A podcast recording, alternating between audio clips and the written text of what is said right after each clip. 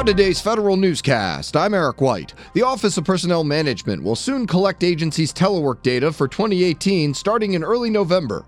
It does so every year for a government wide report on how agencies use telework and comply with the Telework Enhancement Act. Some members of Congress have been watching this topic closely as some agencies have scaled back their telework programs this past year. OPM says it continues to support agencies using telework as much as possible. Plans to add two factor authentication for participants to access their thrift savings plan accounts are underway at the Federal Retirement Thrift Investment Board. The FRTIB says adding two factor authentication is one of many things the agency is doing to improve TSP security and close some 341 open audit recommendations. FRTIB Executive Director Ravi Deo says the agency will focus its attention on ways it can immediately address the most critical audit recommendations first. A growing number of TSP participants have expressed interest in having two factor authentication to protect their accounts. Matt Cutts and Eddie Hartwig finally lose the acting from their titles in leading the U.S. Digital Service. OMB Deputy Director for Management Margaret Weichert names Cutts the permanent director and Hartwig the permanent deputy director of USDS. Both have been acting in these roles since January 2017. The administration says it's changing both USDS roles to be two year career positions instead of politically appointed jobs. The Census Bureau expects to begin its 2020 population count in remote Alaska. Acting Census Director Ron Jarmin says enumerators will descend on Toksook Bay starting January 21, 2020. The count begins in winter to allow census workers to travel over frozen rivers by snowmobile. Residents also spend much of their days hunting and fishing during the summer. Census estimates less than 700 people actually live there.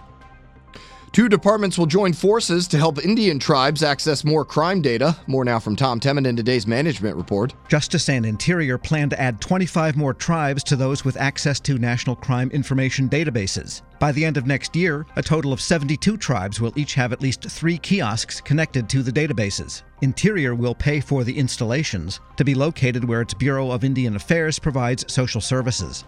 Officials say the access helps improve tribal law enforcement. I'm Tom Temin. 35 states and 136 different groups express interest in hosting the new locations for the Agriculture Department's Economic Research Service and the National Institute of Food and Agriculture Bureaus. USDA says it will work with Ernst & Young to examine the proposals. The agency plans to make a decision by January 2019 and will retain a consultant with expertise in relocations. After an employee with its National Vehicle and Fuel Emissions Laboratory in Ann Arbor, Michigan, was diagnosed with Legionnaire's disease, the Environmental Protection Agency is testing the rest of the facility for the bacteria that causes it. EPA says it can't confirm if the lab is the source of the illness pending test results. Employees must still report to work as it has not quarantined any area yet.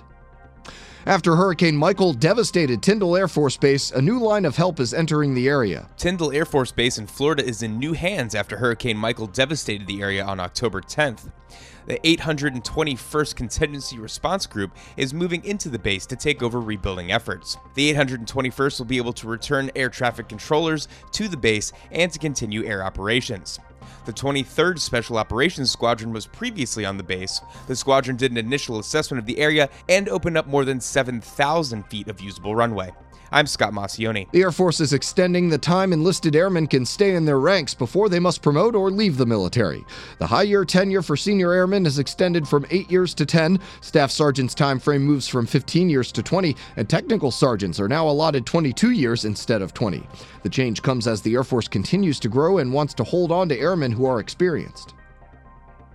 Two lawmakers are turning up the heat on DoD over its $10 billion cloud procurement. Congressman Steve Womack and Tom Cole write to the Defense Department's Inspector General requesting an investigation into the Joint Enterprise Defense Initiative, or JEDI, procurement. The lawmakers want auditors to look into how DoD developed the requirements for the 10 year, $10 billion JEDI procurement, specifically around the use of gating requirements.